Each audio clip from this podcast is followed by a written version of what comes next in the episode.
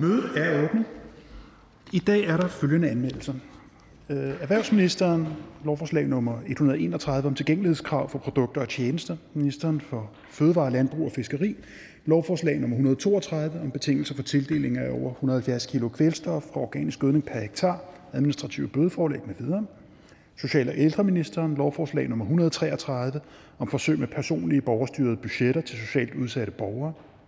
Beskæftigelsesministeren med lovforslag nummer 134 om ændring af offentliggørelse af oplysninger om virksomhedernes arbejdsmiljø. Kulturministeren med lovforslag nummer 135 om dispensation og klagesagsbehandling med videre på fortidsmindeområdet. Indrigs- og boligministeren med lovforslag nummer 136 om etablering af Fonden for Blandede Byer og anvendelse af fondens midler og Landsbyggefondens driftsstøtte med videre. Klima-, energi- og forsyningsministeren med lovforslag nummer 137 om geologisk lagring af CO2 på under 100 kilotons med henblik på forskning, udvikling eller afprøvning af nye produkter og processer med videre, og nummer 138 om rammer for etablering af vedvarende energianlæg på havet uden for udbud og udvidelse af VE-ordningerne til at omfatte visse solcelleanlæg. Uddannelses- og forskningsministeren med lovforslag nummer 139 om ophævelse af bestemmelser om støtteramme, støttetid og maksimal forsinkelse med videre. Rasmus Jarlov med flere med et beslutningsforslag nummer 107 om erstatning til naboer ved voldsomme støjgener fra offentlige byggerier som letbanebyggeriet. Hans Andersen og Morten Dalin med beslutningsforslag nummer 108 om at genindføre det frie valg til enten digitale eller fysiske samtaler i jobcentre og A-kasser. Katrine Oldag, Karl Valentin, Rosa Lund, Sikander Stig og Torsten Geil med flere. Beslutningsforslag nummer 109 om beskyttelse af flygtninge ved skrøbelige og uforudsigelige forhold i hjemlandet. Titler på de anmeldte sager vil fremgå af Folketingstidene.dk. Det eneste punkt på dagens dagsorden herfra er besvarelse af oversendte spørgsmål til ministerne. Det første spørgsmål det er til udenrigsministeren af Sikander Siddiq, som var her lige før han er sammen der. Værsgo. Værsgo til spørgeren. Tak til ministeren. Spørgsmålet lyder således. Ifølge en ny rapport fra Amnesty International udfører Israel systematisk diskrimination og undertrykkelse af palæstinenserne, hvilket ifølge Amnesty, Human Rights Watch og FN udgør et brud på international lovgivning og forbrydelser mod menneskeheden i form af apartheid. Deler regeringen organisationernes vurdering af, at situationen i de besatte områder i Palæstina udgør apartheid og dermed forbrydelser mod menneskeheden? Værsgo. Ja, tak til spørgsmålet fra hr. Sikander Siddiq. Øhm, rapporten fra Amnesty International konkluderer juridisk, ligesom rapport, en rapport sidste år fra Human Rights Watch gjorde, at Israel har begået forbrydelser mod menneskeheden i form af apartheid og forfølgelse. Jeg vil ikke gå nærmere ind i den juridiske analyse, som Amnesty International lægger til grund for sine konklusioner. Det væsentlige er, at vi er enige med Amnesty International i, at menneskerettighedssituationen særligt i de besatte områder er bekymrende og kræver opmærksomhed. Det samme var som bekendt også mit budskab, da jeg sidste år forholdt mig til rapporten fra Human Rights Watch. Israel har som besættelsesmagt et særligt ansvar. Bosættelserne udgør et meget konkret og alvorligt problem, hvilket vi fra dansk og EU's side ikke har tøvet med at fastslå igen og igen, ikke mindst de forgangne tre år som medlem af FN's Menneskerettighedsråd. Hertil af den strategiske ramme for Palæstina 2021-2025 fortsat et vigtigt dansk redskab til sammen med særlig EU at forfølge tostatsløsningen. Det fritager ikke det palæstinensiske selvstyre for også at have ansvar for forholdene på Vestbreden. Der er som bekendt løbende rapporter om kritisable forhold, om selvstyrets vilje og evne til at leve op til menneskerettighederne der. Endelig er der situationen i Gaza, hvor Hamas som de facto ledelse ofte ser stort på menneskerettighederne for de knap 2 millioner palæstinensere der. Danmark har i mange år støttet civilsamfundets organisationer i Palæstina og Israel, der arbejder for menneskerettigheder i de besatte områder. Og i en tid, hvor eskalering er blevet dagsorden, dagens orden også, er det vigtigt, at vi støtter øh, også nedefra og op, så at sige. Regeringen vil fortsætte indsatsen, særligt gennem EU samt i FN, for at sikre overholdelse af den humanitære folkeret og de internationale menneskerettigheder og påtale af ansvar for overtrædelser, både når det gælder statslige og ikke-statslige aktører. Tak. Tak for det. Værsgo til spørgeren. Men ministeren siger, at det kræver opmærksomhed. Det forstår jeg ikke. Altså, alene i 2021 er 70 børn blev dræbt af den israelske hær. Folk får smadret deres hjem. Folk får stjålet deres jord. To millioner mennesker i Gaza er fængslet umenneskeligt. Hver evig eneste dag bliver det palæstinensiske folk umyndiggjort. Hver evig eneste dag bliver de terroriseret af den israelske hær. Human Rights Watch siger det. FN siger det. Betsalem siger det. Amnesty siger det. Og Frie Grønne siger det. Israel er en apartheidstat. Og derfor spørger jeg ministeren igen. Vil regeringen erklære Israel en apartheidstat? Værsgo til ministeren. Ja, tak. Altså, øhm, jeg tror ikke, at indledningen på spørgsmålet fra Sikander Siddiq var helt klart, men prøv at høre, jeg sagde det før, jeg vil ikke nærmere, gå nærmere ind i en juridisk analyse, som Amnesty International lægger til grund for sine konklusioner herunder, om kriterierne for anvendelse af betegnelsen apartheid måtte være opfyldt. Det centrale er, og her øh, håber jeg, at vi er enige, og hvor vi også er enige med Amnesty International øh, i det her, er, at der er eksempler på alvorlige menneskerettighedskrænkelser øh, i forhold til palæstinenserne. Regeringen vil så i et nært samarbejde, særligt i EU, forstærke indsatsen for at sikre overholdelse af den humanitære folkeret og de internationale menneskerettigheder i forhold til netop palæstinenserne. Tak. Værsgo til spørgeren. Og det er vi enige i. Men i øjeblikket kan vi, med, øh, kan vi se med god grund øh, og høre udenrigsministeren og regeringen sammen med USA og EU fordømme Rusland for at krænke international lov ved at anerkende østukrainske regioners selvstændighed og mulig annektering af dem. Så må ministeren også anerkende hyggeleriet og dobbeltstandarden i, at både EU, USA og ministerens egen regering ikke fordømmer, at Israel gør præcis det samme i de besatte områder af Palæstina. Værsgo, ministeren. Jeg gerne anholde det her med at sammenligne to øh, forskellige situationer øh, og grundlæggende sige, at det, som regeringen arbejder på sammen med partnerne i EU, sammen med i FN, øh, med amerikanerne, det er en tostatsløsning. En, en forhandlet tostatsløsning, hvor de to folk, israelere og palæstinenser, kan leve fredeligt side om side inden for internationalt anerkendte grænser, hvor rettighederne for alle folk respekteres, inklusiv demokratiske rettigheder. Der er desværre, og det er vi enige i, store krænkelser af menneskerettigheder, både begået af palæstinensiske myndigheder og både i, på Vestbreden og i, på Gaza, men også selvfølgelig kvæg, at Israel er en besættelsesmagt, har vi set eksempler, som vi også tager afstand fra. Og jeg er glad for, at ministeren anerkender, at der er brud på menneskerettigheder. Men hvad gør vi? Hvad, gør, hvad er den danske regeringspolitik i forhold til regeringer, der øh, udøver apartheid? Hvad gør vi med apartheidstater? Hvad gjorde vi med Sydafrika? Og det er derfor, vi i Frie Grønne siger, lad os boykotte Israel politisk, økonomisk og kulturelt, fordi det er det, man gør med apartheidstater. Så derfor vil jeg afslutningsvis spørge ministeren, og jeg håber, ministeren vil svare i ja nej, men det kan jeg selvfølgelig ikke afgøre. Vil ministeren og vil regeringen erklære Israel for en apartheidstat? Ja eller nej? Værsgo til ministeren. Ja, det har jeg sådan set svaret på. Det vil vi ikke. Vi vil heller ikke gå nærmere ind i den juridiske analyse, øh, som Amnesty International lægger til grund for sine konklusioner her omkring øh, betegnelsen apartheid.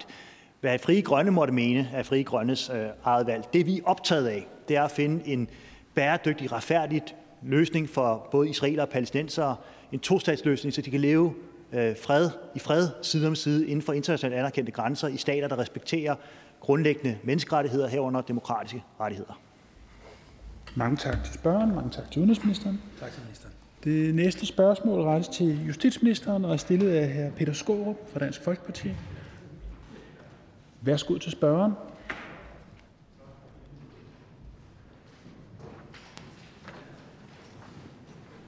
Spørgsmålet lyder sådan her.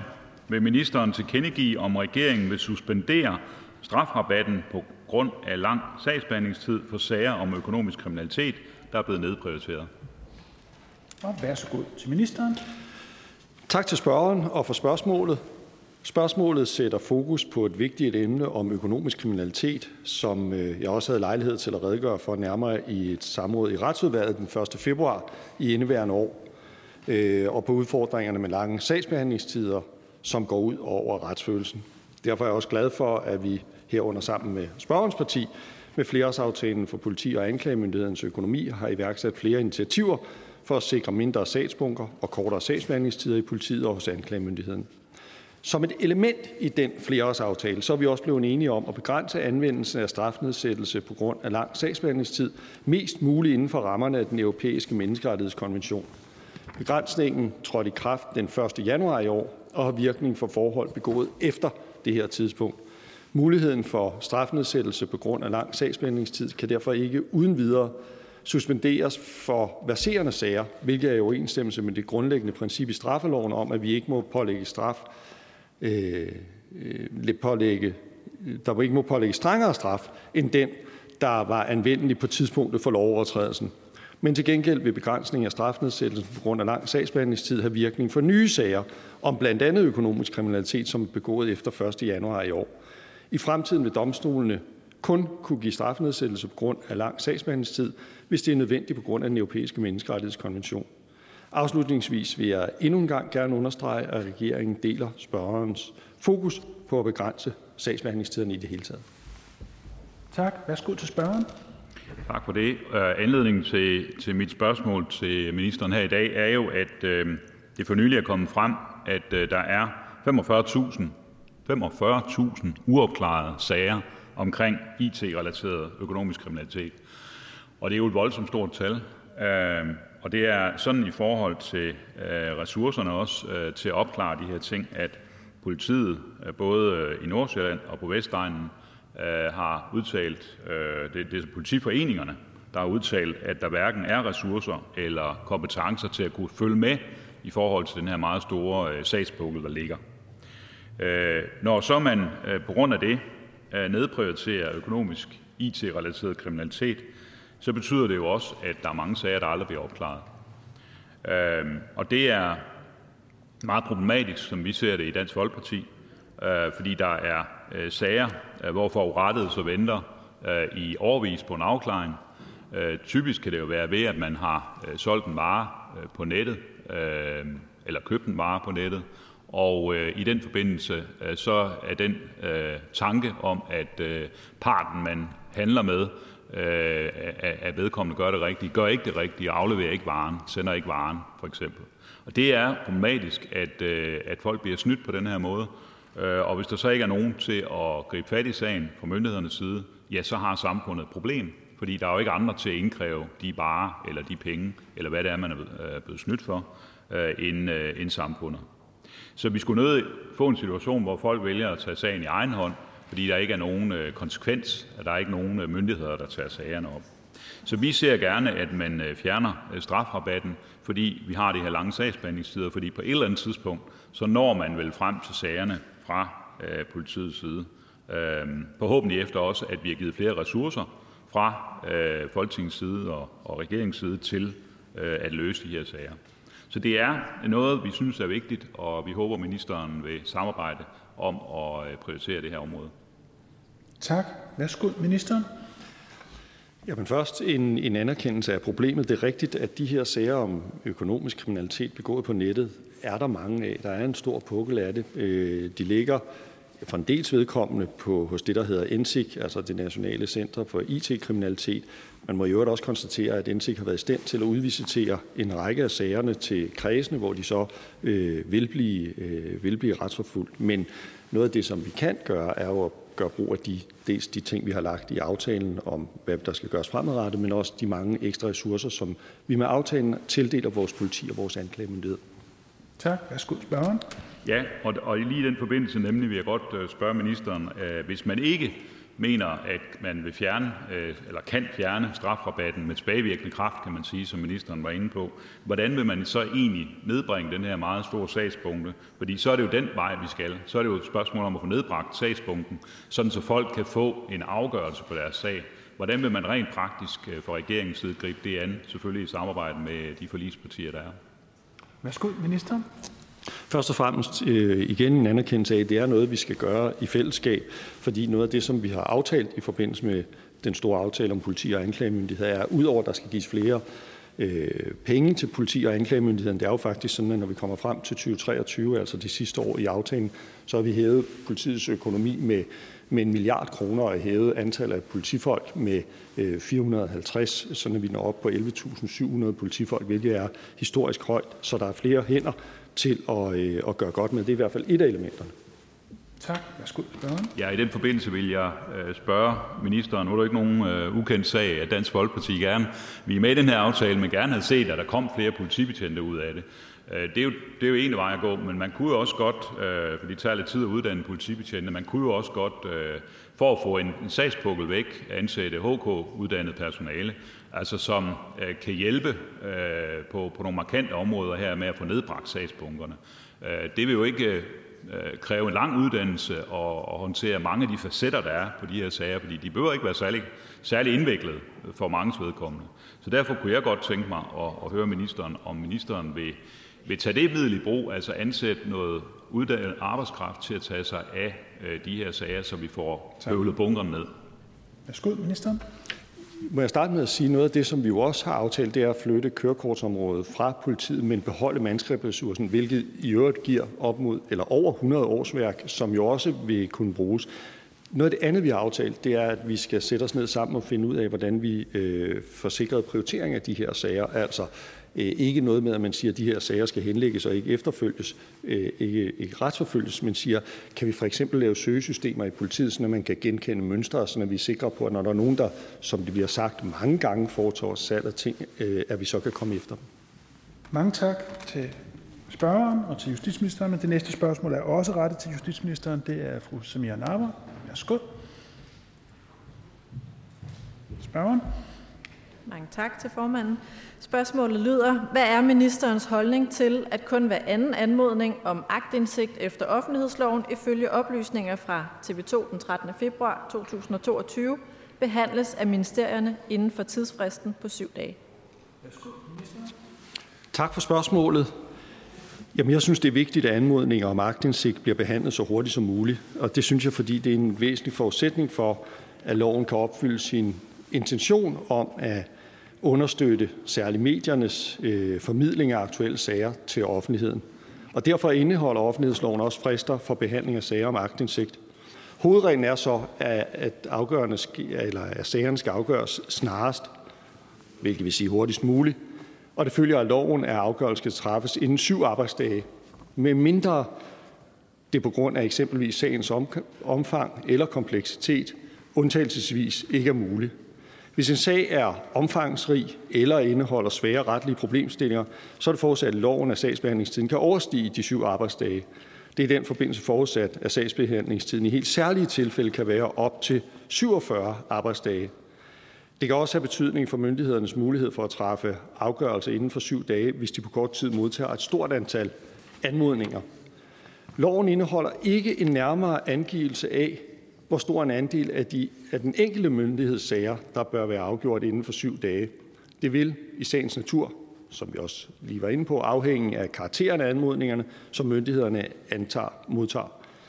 Ifølge lovens forarbejder bygger udtrykket undtagelsesvis, og her citerer jeg, på en forventning om, at antallet af aktindsigtssager, hvor denne frist ikke kan overholdes, i det samlede billede af aktindsigtssager for samtlige landets myndigheder ikke må overstige det normale.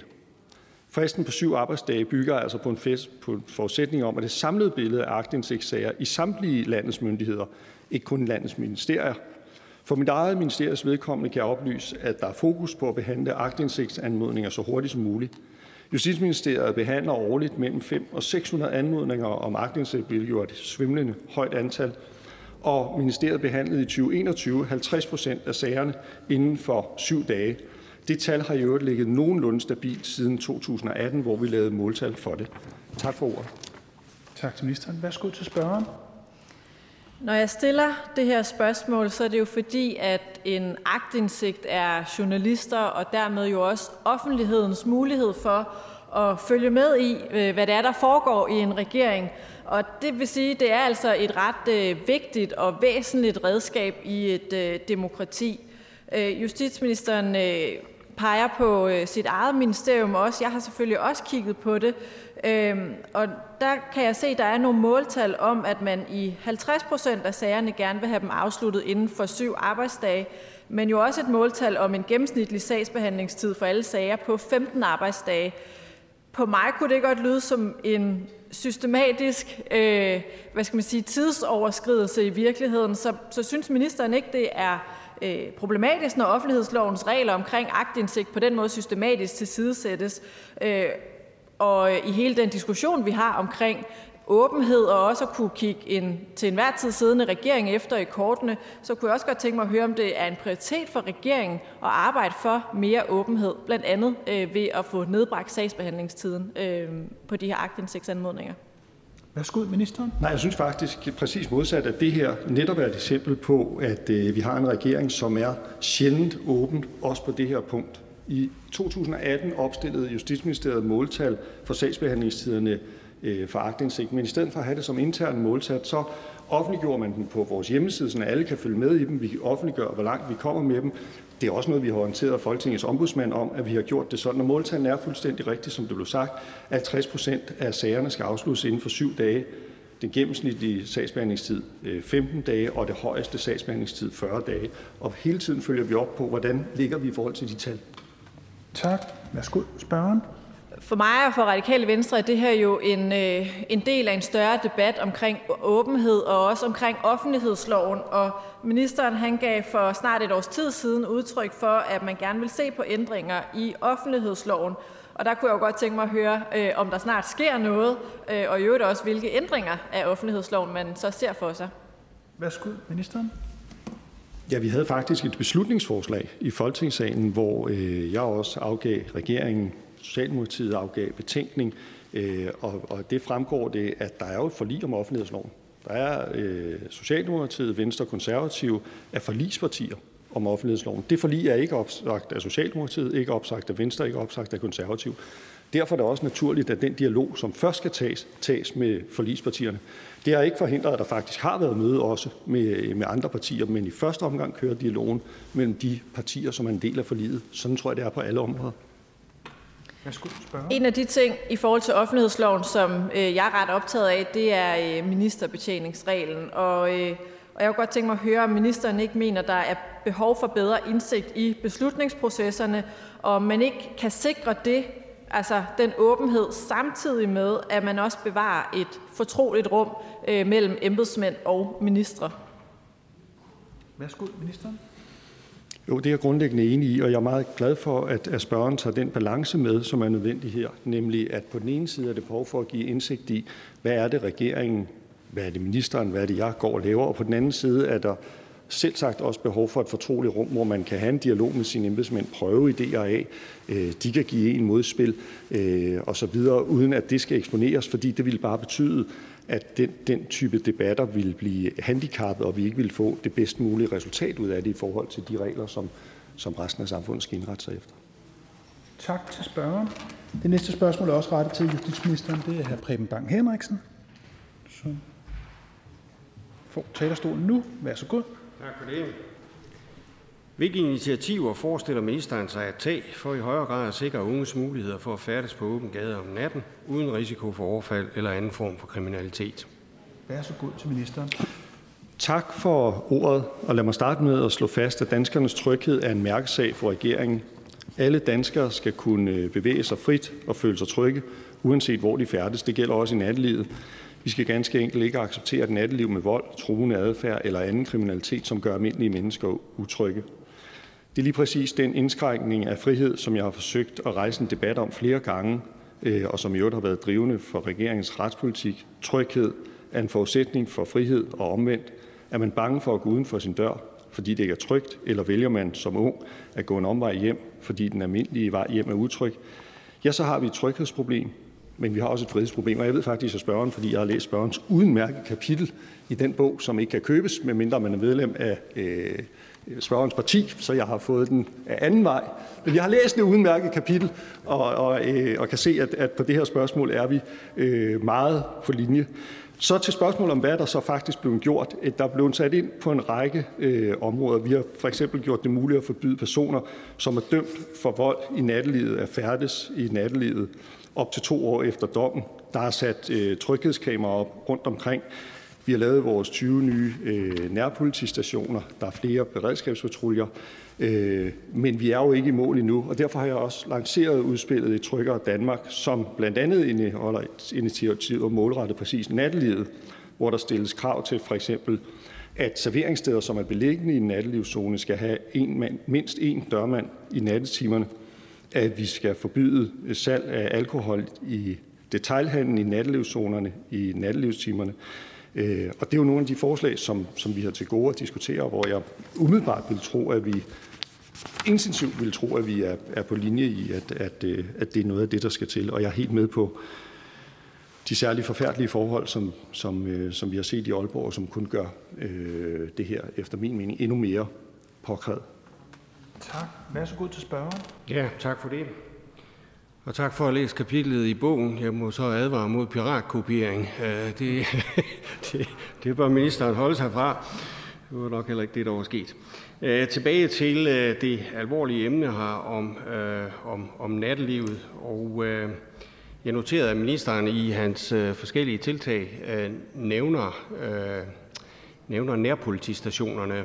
Og det kan jeg også Øh, Øh, ja, det kan jeg jo forstå, at det er ministerens opfattelse, at de nærpolitistationer, der lukker kl. 15, at de sådan hjælper noget på trygheden i nattelivet. Det kan jeg garantere for, det gør de altså ikke. De er åbent ganske få timer om ugen, og, og hjælper jo absolut ikke til noget om natten, andet end at skabe en falsk tryghedsfornemmelse. Det, der hjælper noget om natten, det er at indsætte flere patruljevogne, og derfor vil øh, mit spørgsmål blandt andet være, Øh, til ministeren, om øh, han overvejer øh, på særlige eller i særlige udsatte steder, særlige udsatte situationer og særlige udsatte tidspunkter, der at allokere nogle af betjentene fra nærpolitiet til, øh, til at køre i patruljevogne, for det tror jeg er, er langt, langt øh, bedre.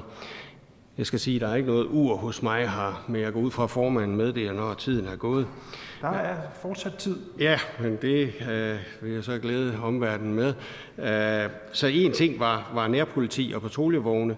Noget andet, og der må jeg medgive, det her det er et emne, der, der kommer på tværs af mange ministerier, men alligevel så, så sidder ministeren, øh, justitsministeren jo nu i forreste linje. Øh, hvad siger ministeren til øh, lukketiderne for, for værtshusene? Der har været øh, frem, øh, forslag frem fra fra politiet i Vestjylland om, at der skulle lukkes et par timer tidligere. Der sælges ikke noget de sidste to timer, men der er masser af slagsmål og ballade.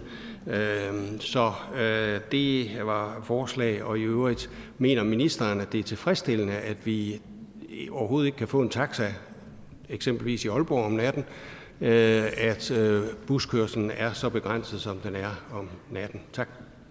Tak til spørgeren. Vi får kigget på det med uret. Værsgo, ministeren, til besvarelse. Ja, jeg har så øh, til gengæld ur og kan se, at jeg har 28 sekunder til at svare på de relativt omfattende spørgsmål, der blev leveret, så det kan godt være, at jeg skal vende tilbage på omgangen. for at gå til det, det som var det centrale, nemlig det her med, øh, skal der flere patruljevogne ud? Jamen noget af det, og det var faktisk før spørgerens parti desværre var ud af aftalen om kriminalforsorg, øh, undskyld, om politiet, var noget af det, der blev sat fokus på, jo lige præcis øget patruljering og, og øget tilstedevær af, af patruljevogne. Så det er også en mulighed, som der arbejdes med, og hvor jeg er sikker på, at de lokale politikreds selvfølgelig allokerer ressourcerne derhen, hvor øh, utrygheden er. De andre spørgsmål vil jeg meget gerne svare på, men nu er min tid simpelthen løbet ud i denne her omgang. Værsgo til spørgeren. Jamen, så kan jeg jo så øh, hjælpe lidt med at, at spørge igen, hvordan, hvad er ministerens holdning om nogen til øh, lukketiderne øh, for øh, værtshusene her, og hvis ministeren kan nå det, kunne ministeren overveje, at straffen for øh, vold øh, Øh, når den foregår om natten og øh, på åben gade, at øh, normalstraffen der skærpes i forhold til den, der er gældende i dag. Alt sammen for at etablere en mere præventiv situation, hvor folk afholder sig fra vold og anden form for kriminalitet. Tak. Tak. Værsgo. Øhm, nu har jeg så lidt længere tid, og derfor vil jeg starte med at sige, at jeg forstår helt det der, den bemærkning om, øh, om nærpolitistationerne øh, og deres virke, men man skal være opmærksom på, i og vel de kun har åbent 15 timer, så er der fem folk ansat fuld tid, og øh, det betyder, at der er jo betydelige ressourcer til rådighed, også uden for åbningstiden. Og noget af det, det bliver brugt til, er blandt andet, at man kan være til stede, hvis der er krammermarked, eller hvis der er særlige omstændigheder, som kræver til stede. Og med hensyn til det med lukketiden, for jeg også kan nå det, så noget af det, som vi lægger op til i, i det nye lovforslag, jeg ved godt, det ikke var lige præcis det, der blev spurgt om, men det læner sig dog op af det, det er, at detaljhandlen skal være lukket, altså for salg af alkohol øh, mellem klokken 0 og 5 om morgenen. Og det er fordi, at vi har jo haft erfaringer for, at unge mennesker så, når de er i byen i øvrigt, søger derhen, og der bliver øh, værtshus uden for øh, 7-Eleven, eller hvad det nu måtte være. Tak. Værsgo, spørgeren. Jamen så bare lige øh, den korte tid øh, taget en mente, så lad os lige holde ved nærpolitistationerne. Er det ikke fuldstændig korrekt, at de lukker kl. 15, og dermed overhovedet ikke har nogen virkning om natten? At der slet ikke er betjente der om natten, der er en tom bygning? Tak. Værsgo, ministeren. Planlægges i virkeligheden lokalt, hvordan øh, bemandingen er. Øh, det er rigtigt, der skal være minimum 15 timers åbningstid. Nogen har åbent længere, nogen, men lad os antage, at de har 15 timers åbningstid, men der er stadigvæk fem folk, som har 37 timers arbejdsuge, som skal afvikles øh, i forbindelse med nærpolitistationen. Og det betyder, at der vil jo være folk til stede, og det betyder også, det ved jeg, at man øh, jo øh, sørger for at, at måle, hvor er det, der er behov for, at vi er til stede. Er det ved sommerfesten? Er det ved ved, øh, ved når øh, påskebryggen kommer, eller julebryggen kommer på gaden, eller hvad det måtte være. Så, så noget af det, vi har bundet med nærpolitistationen, det er lige præcis det der nære kendskab. Mange tak til spørgeren, og mange tak til justitsministeren. Det næste spørgsmål er til børne- og undervisningsministeren, og det er stillet af fru Katrine Ropsø. Værsgo. Tak for det. I lyset af, at EVAs evaluering af syvtrinsskalaen udkom i januar 2019, og at den nedsatte ekspertgruppe, der så på mulige ændringer, udkom med deres rapport i september 2020, hvornår forventer ministeren så at indkalde til forhandlinger med henblik på at ændre karakterskalaen? Værsgo til børne- og undervisningsministeren. Tak for det. Og jeg, hvis jeg havde sat en konkret dato på, så var, så var der røget et brev rundt, vil jeg sige. Sådan plejer det at være. Det er først lige til sidst, man lægger kalenderen klar. Men jeg forstår jo sagtens spørgsmålet, fordi vi har jo haft en ekspertgruppe, der har arbejdet, og vi har været meget optaget af, i øvrigt i fællesskab med hinanden, øh, og en stribe andre partier her i Folketinget, at få rettet op på nogle af de ting, der ikke fungerer godt med 12-skalaen. Øh, og det skal vi øh, helst nå, også inden for overskuelig fremtid. Så er ramt af corona og alt muligt andet, som jo er ved at være overstået. Og derfor så kan vi jo begynde at arbejde videre med nogle af tingene. Det er ikke helt ukompliceret at lave en ny karakterskala, skulle jeg hilse at sige. Øh, og det er utrolig vigtigt, at vi får det ramt rigtigt, fordi det har stor betydning for den enkelte elev og strukturelt i vores samfund, hvordan vi griber det an. Og jeg synes, og, øh, og det tror jeg for så vidt, vi har en bred grad af enighed om, at det særligt er, at der er for få trin på midten, der er for få trin måske i det hele taget, men særligt på midten gør det rigtig afs, at der er så langt mellem trinene, som det er. Man føler, man skal kæmpe og kæmpe og kæmpe ud af, uden at man flytter sig overhovedet karaktermæssigt. Så er der nogle problemer i toppen af skalaen, og der er altså også nogle problemer i bunden af skalaen, hvor man ikke kan mærke progressionen i sin faglige udvikling på samme måde, som man kunne i den gamle skala. Trinbeskrivelserne er negativt formuleret. Virkelig dårlig idé. Altså, så man kan sige, problemkomplekserne synes jeg egentlig er til at tage at føle på. Og så handler det jo så om at få fundet, hvad skal man sige, hvad er det så, vi sætter på at tal i stedet for, som løser de problemer. Så jeg er egentlig ret fortrøstningsfuld i forhold til, at vi nok skal komme i mål. Men jeg er, og jeg er egentlig også glad for utålmodigheden, fordi at det kommer, gælder jo også om at komme derud af.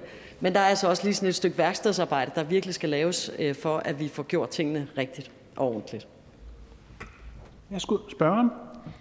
Tak for det. Øh, og øh, nu øh, fik vi jo lejlighed for lige at, øh, at stå og snakke lidt om det også, inden øh, vi stod her. Øh, jeg tror, ministeren har ret i, at der er rigtig mange af principperne, hvor vi er meget enige, og hvor jeg egentlig også hører en bred enighed i hele Folketinget, nemlig det her med, at der, der er bare en skævvidning mellem hoppene i karaktererne, der gør, at man føler, det kan være rigtig svært at, at opnå øh, en højere karakter og få belønningen af at være blevet bedre. Øh, det kan være rigtig øh, træls at se, at det skævvrider hele ens gennemsnit, øh, bare fordi man lige fik en karakter lavere. Jeg håber også, at ministeren er enig i, at, øh, at vi ikke ønsker at have, have minuskarakter fremadrettet, fordi der er ingen øh, børn og unge, der er øh, minus gode øh, til noget som helst. Og, øh, og så har ministeren fuldstændig ret i, når man fremhæver det her med beskrivelserne, om at man jo skal gerne belønne succeserne, og ikke, ikke kun tælle alle fejlene. Det skulle også gerne få folk til at, at ture at tage nogle chancer og tænke lidt nyt og, og få belønning for, at man er lidt kreativ. Men øh, grunden til, at jeg alligevel øh, prøver at presse lidt på her, Det er jo fordi, at nu har der jo været lavet et stort øh, stykke forarbejde.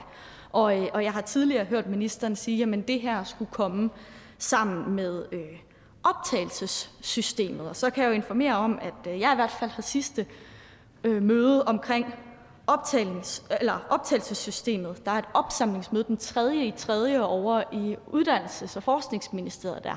Så øh, kan vi se frem til, at der måske kommer en indkaldelse på karakterskalaen før, øh, for en påskeferie? Værsgo til ministeren. Jamen, jeg vil, jeg vil faktisk ikke, og jeg beklager, jeg er ulen. Jeg er faktisk bedre lige at være meget firkantet i mine udtalelser. Det slår nogen så nogle gange på. Men lige præcis hvad angår datoen, der kan jeg ikke være andet end ulen. Simpelthen fordi vi ikke har lagt os fast på datoen endnu. Men både øh, uddannelses- og forskningsministeren og jeg er selvfølgelig enormt opmærksom på, hvordan det spiller sammen med blandt andet optagssystemet, som jeg ved, at I sidder og arbejder på nu i det regi. Øh, så vi har jo tæt, tæt koordination. Det betyder jo, skalaen, karakterskalaen betyder jo sindssygt meget, både på de videregående uddannelser og på ungdomsuddannelserne og i grundskolen. Så vi skal nok sørge for at holde øh, tæt koordination selvfølgelig. Tak. Værsgo. Men, øh, så vil jeg egentlig gerne øh, give ministeren mulighed for måske at uddybe en lille smule af de tanker, øh, ministeren kunne gøre sig få. Hvordan en fremtidig karakterskala skal se ud øh, og kan se ud, øh, når vi gerne vil løse nogle af de udfordringer med, at, at der er for, for få muligheder på midten, og jeg har hørt også ministeren åbne over for i sin indledende bemærkning, at, at der, øh, der muligvis også var for få i toppen og bunden. Kan ministeren løfte sløret lidt for, øh, for nogle af ambitionerne i hvert fald? Værsgo. Ja, en af de ting, og beklager, tiden er simpelthen så kort i svarene, ja. så ellers så må jeg komme tilbage med det, men en af de ting, jeg ikke fik svaret på, var det her med minus 3. Det synes jeg faktisk er enormt vigtigt og meget principielt, at det er simpelthen forkert, at vi siger til nogen, at det ikke bare er et 0, det er simpelthen værre end 0. Altså, en karakterskala er en bedømmelse, øh, men det er altså også et pædagogisk redskab. Og det skal helst være sådan, at vi har et uddannelsessystem, der bidrager til at bygge folk op, i stedet for at pille dem fra hinanden.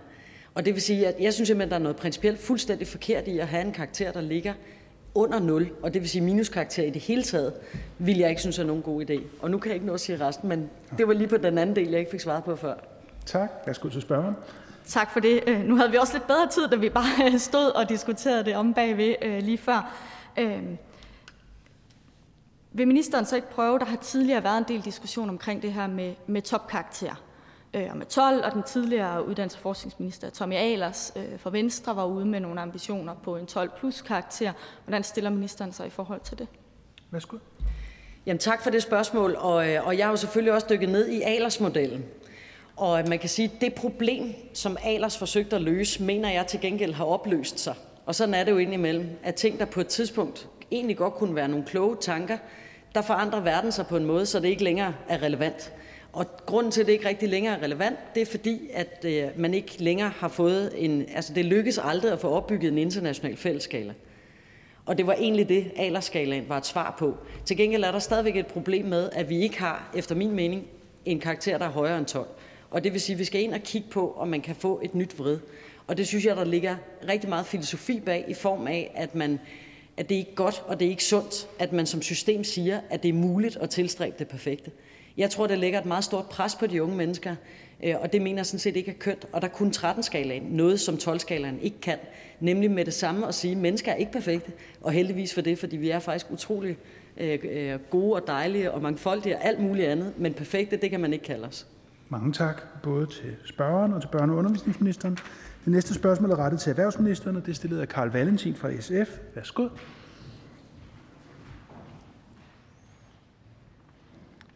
Tak. Værsgo til spørgeren. Er erhvervsministeren kommet nærmere en afklaring i forhold til, om regeringen er klar til at indføre en reklamer ja tak-ordning i Danmark? Værsgo til ministeren.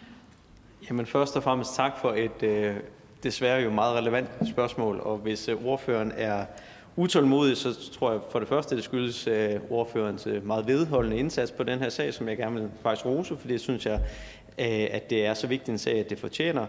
Øhm, men nok også fordi vi jo stadigvæk venter på at få en endelig afklaring fra øh, EU-kommissionen på, øh, hvorvidt en øh, ja ordning vil være, øh, vil være inden for EU-retten. Og jeg kan i hvert fald bare for min del sige, at hvis jeg skal være helt ærlig, så synes jeg, at den her proces har været for træ.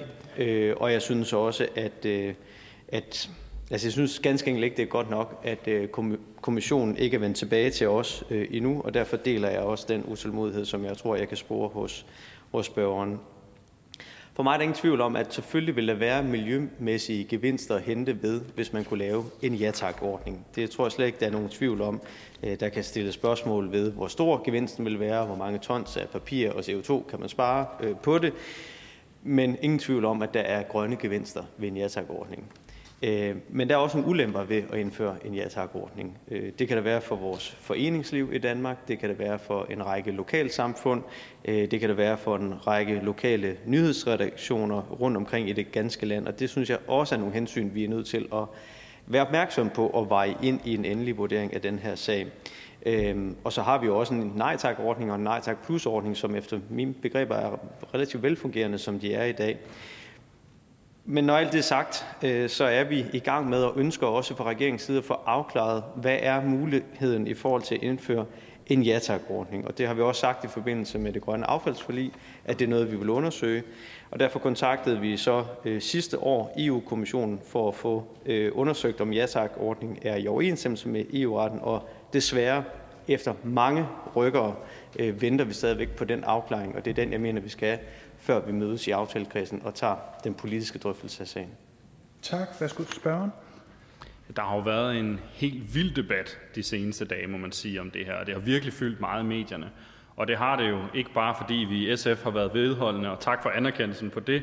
Det har det jo, fordi der virkelig er mange aktører, som er optaget af det her. Ikke? Altså, det er Coop, det er Verdens Skove, det er Danmarks Naturfredningsforening, øhm, det er Dansk Industri, det er øh, Plastic Change og mange, mange andre, som er optaget af den her sag. Og det er det jo, fordi det er 300.000 tons CO2 om året, som bliver udledt for de reklamer her. Det er altså ikke en ubetydelig andel. Jeg må også bare sige, da jeg så, at Netto havde besluttet sig for, for to uger siden, at de ville prøve en uge uden reklamer, og jeg så, at det var 1,3 millioner aviser, de havde sparet på den der uge, som de plejer at dele ud, så tænkte jeg også, det er jo helt, det er jo helt vildt, det her papirspil. Så det er jo derfor, vi bliver ved med at knokle sådan på. Øhm, jeg er glad for, at man har en proces i EU. Det anerkender jeg, det er godt, at man er i gang med det. Men jeg synes også, det er blevet træt. Og det kan jeg også høre, at ministeren anerkender, det kan jo også være, fordi regeringen ikke har prøvet at fremlægge en klar model over for EU-kommissionen. Det lyder det i hvert fald ikke til, at man har. Man ligesom spurgt, kan man lave en ja-tak-ordning? Og der har også været lavet nogle agtindsigter, som viser, at det går i retning af, at Danmark nok godt kan få lov til at indføre sådan en ordning her, har jeg kunne læse mig frem til. Øhm, jeg er lidt spændt på, hvordan ministeren har tænkt sig at agere, hvis han nu får et ja meget snart fra EU-kommissionen. Altså, øh, hvornår kan vi regne med, at ministeren indkalder til nogle forhandlinger om det her, og vil man ligesom gøre, hvad man kan for at se, om man kan få indført sådan en ordning her, uden at det får nogle af de negative konsekvenser, som ministeren også fremhæver? Tak. Værsgo, ministeren. Tak. Øhm, øhm, der er mange ting i, i, i indlægget her, men, men for nu at forsøge at svare på spørgsmålet, hvad, hvad, hvad sker der, hvis vi får at vide, at øh, det, vil være inden for EU-retten at lave en ja ordning Jamen, så vil der ske det, at så vil vi mødes i, øh, i vores forligskreds og sætte os ned og snakke om, øh, man kan så godt lave ordningen, antager vi, man har fået at vide på det tidspunkt. Øh, hvad er det så for nogle grønne gevinster, der er i den ene vægtskål, og hvad er det for nogle omkostninger, der kan være for foreningsliv, yderområder, øh, ældre medborgere, øh, landdistrikterne og danske medier er jo de kritikerne af en ordning. Og de ting må vi prøve at afveje med hinanden og se. Det kan også være, at der er en hybridmodel. Altså, hvad ved jeg? Altså, det må vi jo så prøve at se på inden for, for det. Men det giver mest mening at, at tage det møde, når vi har fået en afklaring på, om man overhovedet tak. kan man gå den ene vej. Værsgo, spørgsmål. Ja, tak for det svar. Det, som generer mig lidt ved den ordning, der er i dag, det er, at jeg synes jo her på Christiansborg, at vi skal gøre, hvad vi kan for at sørge for, at det grønne valg altid er det lette valg. Så det er let for folk derude at træffe bæredygtige beslutninger. Det gælder sådan set alle mulige forskellige områder. Men lige på det her område, der er det som om, at det er fuldstændig omvendt. Altså man antager, at folk gerne vil spammes med reklamer, og hvis man så gerne vil være grøn og være fri, så skal man ligesom gøre noget aktivt. Er ministeren enig i det grundprincip, at vi skal prøve at sørge for, at det grønne valg er det lette valg? Værsgo, ministeren. Altså, jeg har den holdning, at vi skal gøre, hvad vi kan for, for at vi som øh, danskere, forbrugere, øh, virksomheder, øh, offentlige myndigheder nemt kan tage gode grønne valg, fordi det er den retning, vi gerne vil drive vores samfund og udviklingen i, i verden jo i virkeligheden i. Øhm, man skal jo vide, om det er lovligt at gøre det. Altså helt konkret her, en, en ja-tak-ordning er vi nødt til at vide, om, om den vil være lovlig eller blive kendt ulovlig. Øh, og så skal vi jo også være opmærksom på, at, at de øh, negative konsekvenser, den kan aflede i øh, yderområderne i Danmark for eksempel, øh, kan vi undgå dem, så synes jeg at vi skal gøre det. Tak. Værsgo.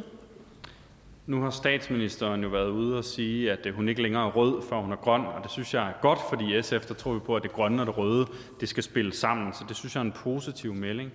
Kunne det ikke være oplagt i forlængelse af det, at vise borgerne i Danmark, at det her ikke bare er ord, men at man faktisk gerne vil sætte noget handling bag. Altså, det er jo en relativt lavt hængende frugt for mig at se, at sørge for, at øh, man ikke har den her øh, automatiske uddeling af reklamer til folk, uanset øh, hvad de nu måtte mene om det. Værsgo. Der er ingen tvivl om, at vi skal være grønne, før vi er røde. I det her konkrete tilfælde, der skal vi være sikre på, at vi har fået, og nu må jeg undskylde udtrykket, grønt lys øh, fra EU-kommissionen til at kunne gå den vej. Og hvis vi så går den vej, at vi vil have en ja-tak-ordning, så synes jeg ikke, at vi skal øh, glemme også at være røde, eller hvilken farve det nu har, når man tager hensyn til yderområderne, foreningslivet, de andre dele, øh, som jeg kan være bekymret for, der har nogle negative konsekvenser. Og den afvejning, den øh, kan vi begynde at lave, når vi ved, om ja-tak-ordning øh, er mulig, en mulig vej at gå. Tak til erhvervsministeren. Tak til spørgeren. Det næste spørgsmål er rettet til indrigs- og boligministeren, og det er stillet af fru Signe Munk fra SF. Det er fru Signe Munk fra SF, der har det næste spørgsmål. Det er vi, synes. Så, Det kan jo være, at du øh, drømmer om at være det. Det ved jeg ikke. men kommer tid, kommer råd. Næste i rækken vil være Preben, her Preben Bang Henriksen. Værsgo, spørgeren. Ja. Tak for det. Hvad er ministerens holdning til, at den danske folkekirke kan nedlægge veto mod opførsel af vindmøller? Værsgo. Tak for spørgsmålet. Øh, Den kommunale planlægning skal tage hensyn til det, man kalder nationale interesser. Det gælder blandt andet kulturarv, hvor at kirkerne i landskabet er af national interesse. Hvad angår kommuneplaner, så skal indrigs- og boligministeren gøre indsigelse mod de planer, der ikke er i overensstemmelse med nationale interesser.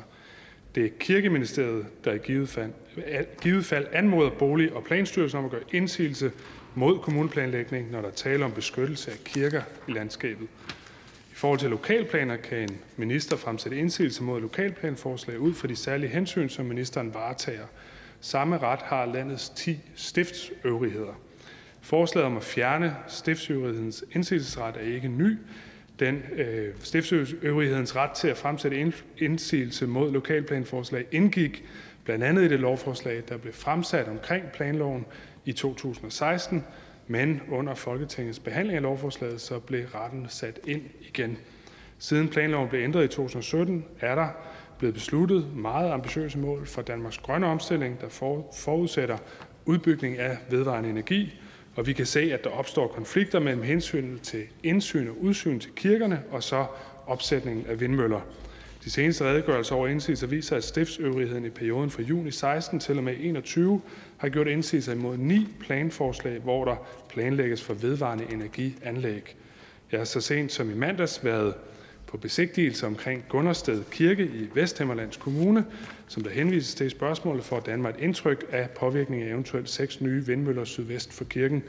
Den konkrete sag, som afventer afklaringen i forhold til indsigelsen mod kommuneplanlægget, kommuneplantillægget kan jeg ikke udtale mig om for nuværende, men stiftsøvrighedens indsigelsesret er reguleret i planloven, som er omfattet af et forlig mellem Socialdemokratiet, Venstre, Dansk Folkeparti, Konservativ Folkeparti samt Liberal Alliance på en række områder, og som det fremgår i evalueringen, så har kommunernes landsforening foreslået hensynet til ind- og udsyn til kirkerne ligestilles med de øvrige nationale interesser, så de kun kan løftes nationalt, og det er et ønske, som jeg i udgangspunktet deler.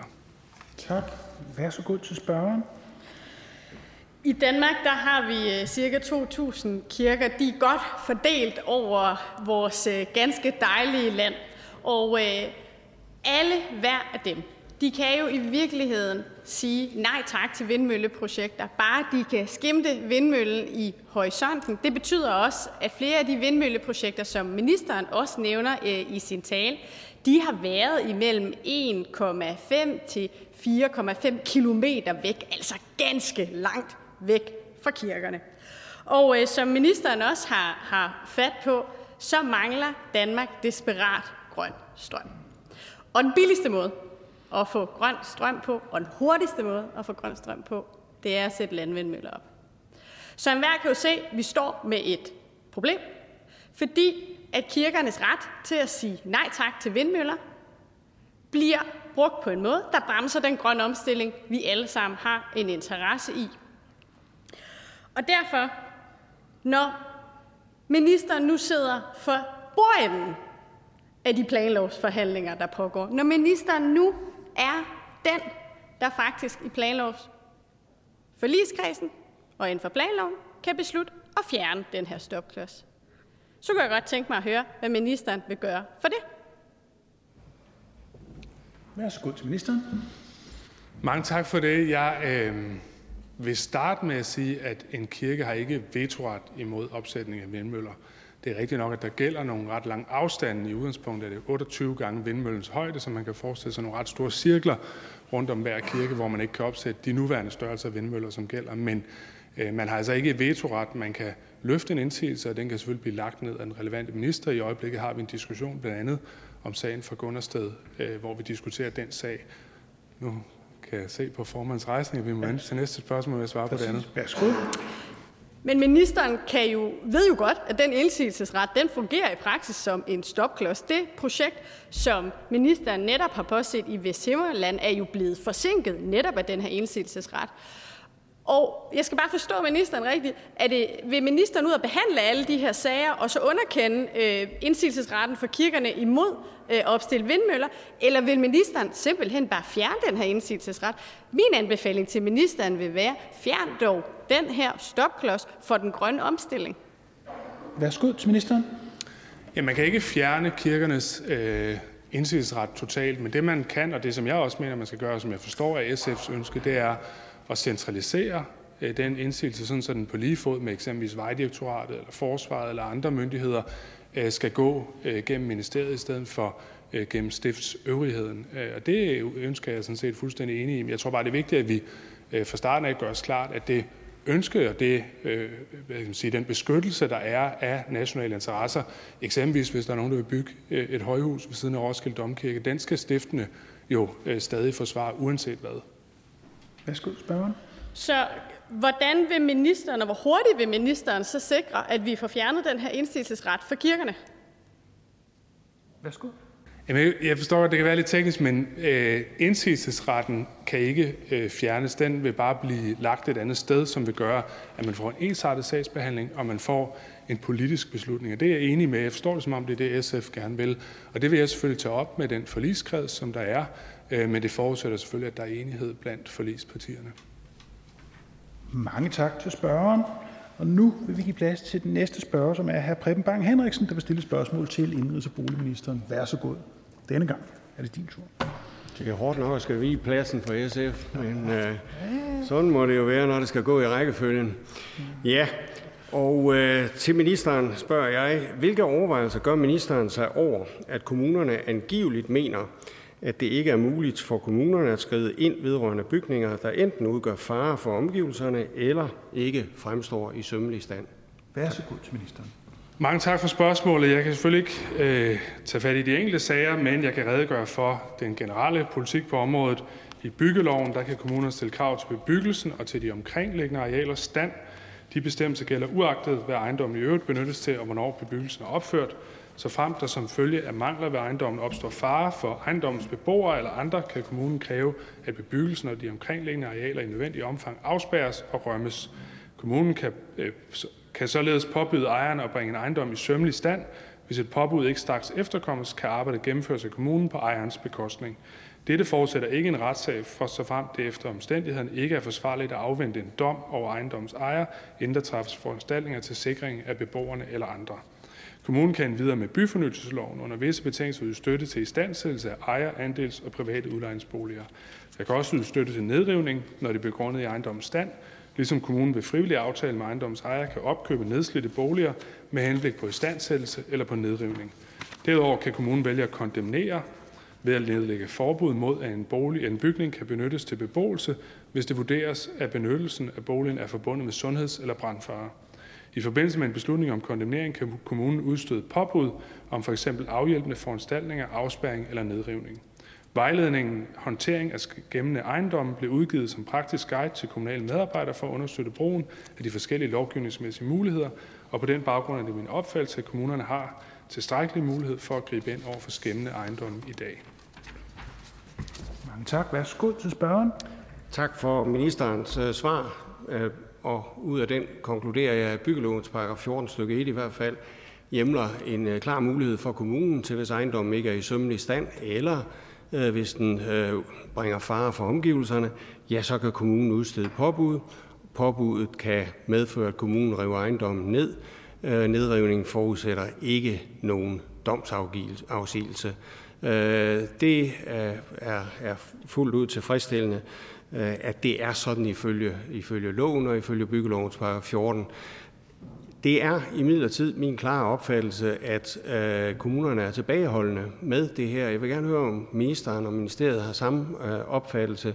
Vi har i Nordjylland flere eksempler på ejendomme, som ligger til gene for naboer. Jeg taler selvfølgelig om ejendomme, der ligger i kvarterer, der øh, forudsætter sig at have en helt anden beskaffenhed end, end den pågældende ejendom. Øh, den kan jo ligge så langt væk fra Alfavej, at, at det er nogenlunde underordnet, hvordan den ser ud. Men, øh, men ejendommen, der burde være i sømmelig stand, der ser jeg mange eksempler, hvor kommunerne holder sig tilbage fra at benytte den her mulighed. Øh, kan ministeren bekræfte samme opfattelse og, og i givet fald øh, kommentere den? Vær så god til ministeren. Ja, i forhold til den nævnte paragraf er det også øh, min opfattelse, fordi der jo selvfølgelig er øh, en risiko forbundet med det. Typisk vil kommunerne bruge den pulje, som der er afsat igennem øh, 10 år snart, hvor man med 40% kommunal medfinansiering opkøber en ejendom og nedriver den derefter. Jeg tror, der er afsat 200 millioner til det i indeværende år. Øh, og det er forskelligt fra kommune til kommune, øh, hvor stor tradition man har med at benytte den ordning. Nu kender jeg lidt til sagen fra Dybvad, øh, fordi jeg selv har fået mit navn der for den by der. Så, og det er jo en, en ejendom deroppe, som er handlet til en meget, meget lav pris, og som også, hvor det reelt kun vil være nedrivningsprisen, der vil være pågældende der. Værsgo. Ja, præcis. Den ejendom øh, har jeg også fokus på, og så adskillige andre ejendomme, i øh, landsdele, hvor vi siger, at vi fra alle partier her i Folketinget gerne vil have Danmark i balance. Men sådan en ejendom kan jo for det første medføre, at naboerne ikke kan sælge deres ejendom, og øh, for det andet medføre, at der er ingen, der vil flytte til sådan en by. Og derfor så øh, skal det i hvert fald være min henstilling her øh, i dag til ministeren, at man øh, forsøger i højere grad at indskærpe over for kommunerne, at de her muligheder findes, for de findes jo i byggelovens paragraf 14, oven i købet på ejerens bekostning. Ja, så godt. Jamen det, jeg er enig i, at øh, jeg kender selv øh, til sager fra, fra mit eget lokalområde, hvor man, øh, hvor man har haft øh, ejere, som har været uvillige øh, til enten at sætte øh, en bolig i stand, og man kan sige, hvis der er tilknyttet øh, et CPR-nummer til adressen, altså en person til adressen, så øh, er der jo en lang række krav, man skal leve op til. Men på det tidspunkt, hvor folk flytter væk, øh, så har man reelt ikke nogen øh, sanktionsmulighed. Det er i hvert fald opfattelsen, men det har man jo så, som, som man siger, i byggeloven, og, og også i forbindelse med den nedrydningspulje, der er og, og, og det tror jeg egentlig er den bedste vej frem, øh, at vi fastholder, hvis man ser som en kommune som Lolland Kommune, øh, så har de nedrevet, de nedriver omtrent 200 ejendomme om året ud fra den pulje, og det vil Frederikshavn også kunne gøre. Værsgo.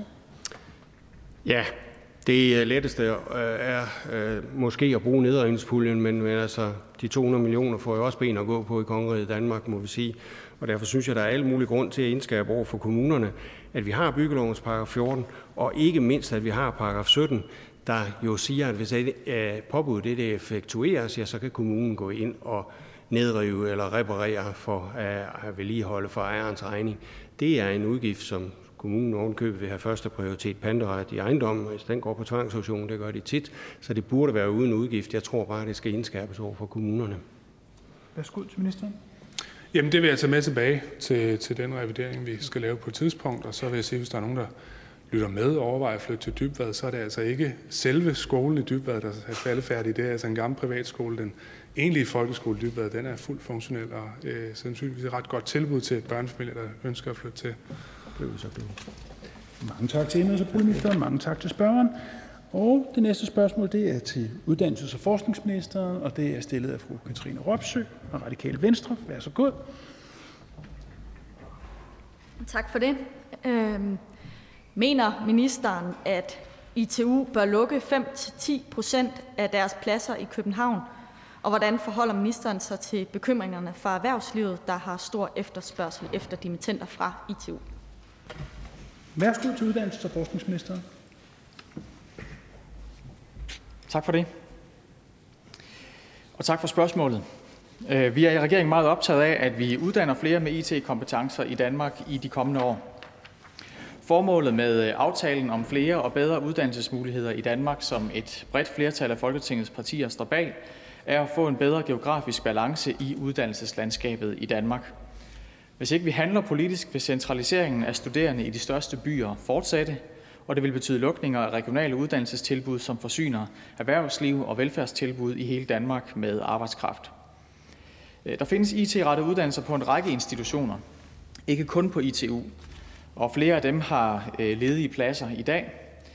Og derfor så har vi jo først og fremmest en fælles opgave med, øh, sammen med universiteterne, at få tiltrukket flere unge til vores IT-uddannelser i hele landet. Der er behov for, den, for de kompetencer. ITU og de øvrige øh, videregående uddannelsesinstitutioner i de største byer er blevet bedt om at komme med deres bud på, hvordan de kan reducere antallet af pladser i de fire største byer med 5-10 procent.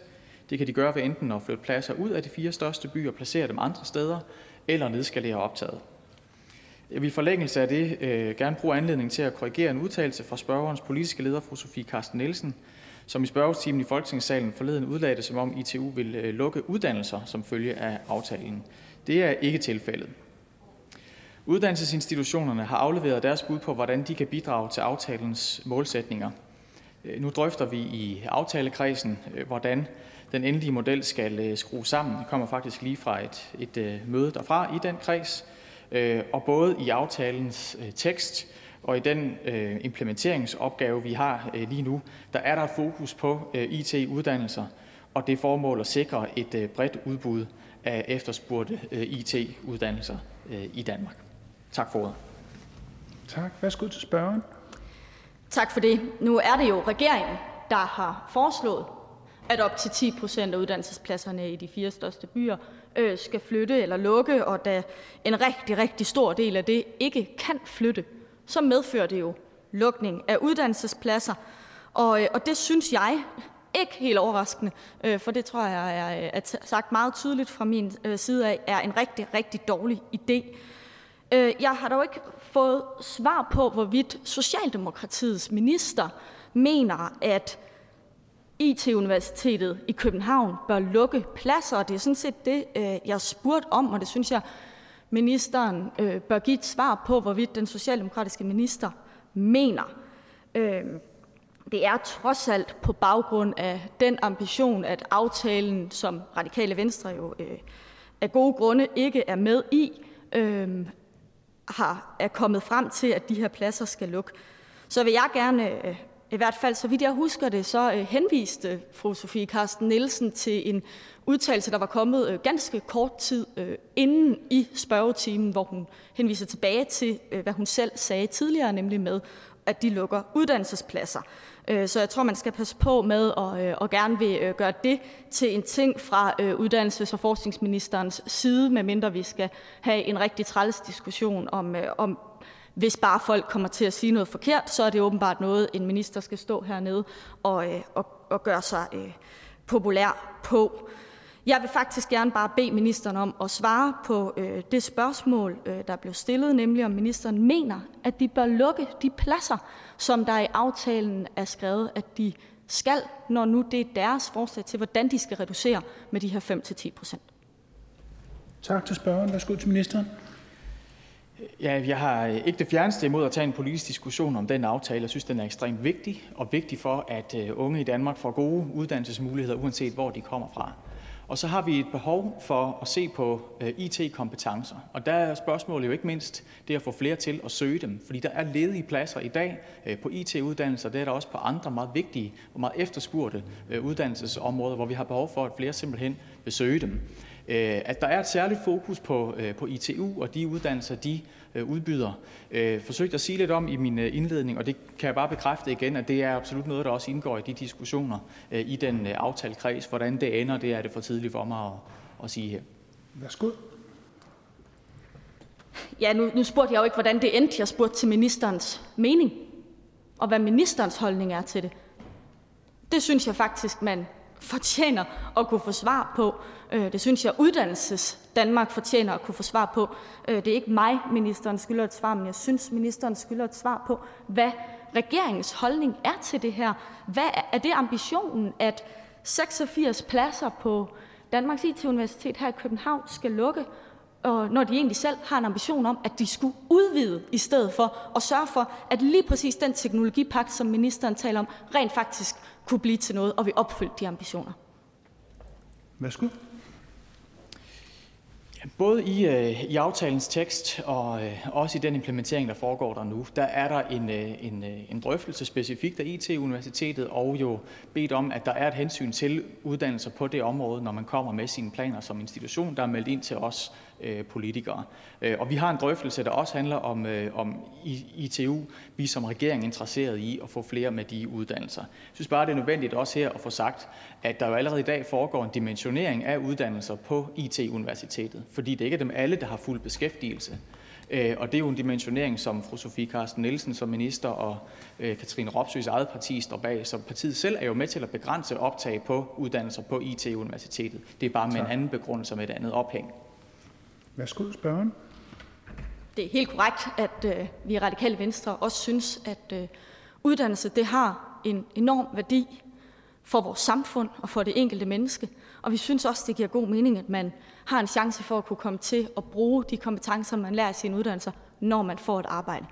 Men jeg vil gerne spørge, om ministeren mener, at 86 studiepladser skal lukke på IT-universitetet. Værsgo til ministeren. Regeringen er, øh, er optaget af, at vi får flere til at tage IT-rettede øh, uddannelser. Det kan være på ITU, det kan også være andre steder.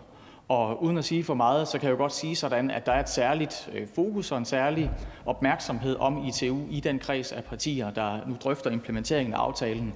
Øh, den kommer også øh, fra mit eget parti, hvor vi er meget opmærksomme på de her kompetencer. Og så synes jeg, at nuancen til diskussionen altså hører med, at jo også i dag sker begrænsninger på optag på visse uddannelser, der, som også spørgerens eget parti står bag, fordi det jo handler om, at man også skal kunne få arbejde bagefter. Tak til ministeren. Tak til spørgeren. Hermed er spørgetimen afsluttet. Der er ikke mere at foretage i dette møde. Folketingets næste møde afholdes i morgen torsdag den 24. februar kl. 10. Jeg henviser til den dagsorden, der fremgår af Folketingets hjemmeside. Mødet er hævet.